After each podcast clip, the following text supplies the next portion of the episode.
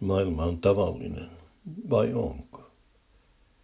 Robert Siodmakin ohjaamassa vuonna tuhatyhdeksänsataaneljäkymmentäkuusi esitetyssä Pimeä peili -elokuvassa on lyhyt kohtaus, jossa murhaa tutkivan poliisikomisario käy tutkimusta avustavan psykologian professorin kotona. Professorin radiossa soi joku klassinen sävellys, mikä saa komisarion huomauttamaan, että tavallinen musiikki ikävystyttää häntä vähemmän kuin hieno musiikki. Eikö tuo ole ahdasmielisyyttä, psykologi kysyy. Maailma on tavallinen, komisario vastaa. Sanojen merkitys riippuu viime kädessä kontekstista. Se koskee myös sanaa tavallinen. Elokuvan komisariosta tavallinen musiikki ja klassinen musiikki ovat vastakohtia.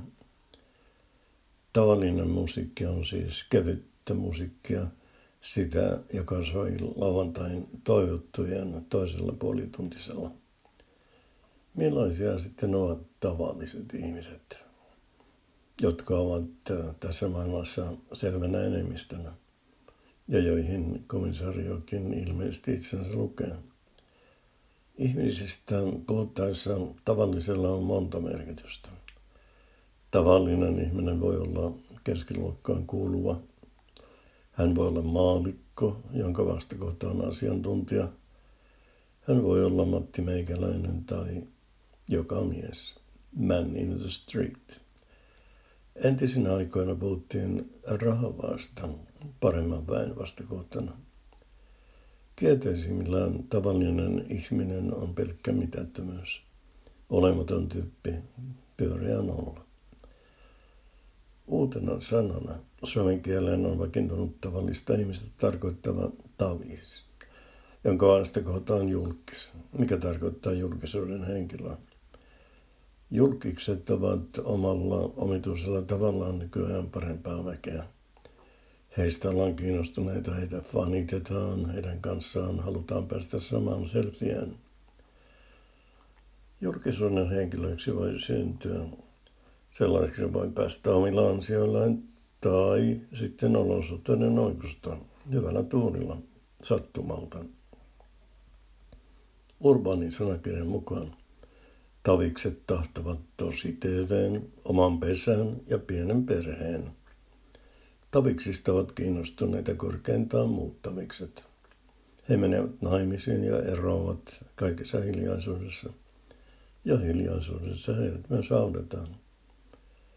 Taviksesta voi kyllä tulla julkis, jopa tähti, kuten sohvaperunatähti. Ja julkiskin voi kadota julkisuudesta, jolloin hän liittyy tavallisten ihmisten harmaaseen massaan. Se voi olla kova pudotus.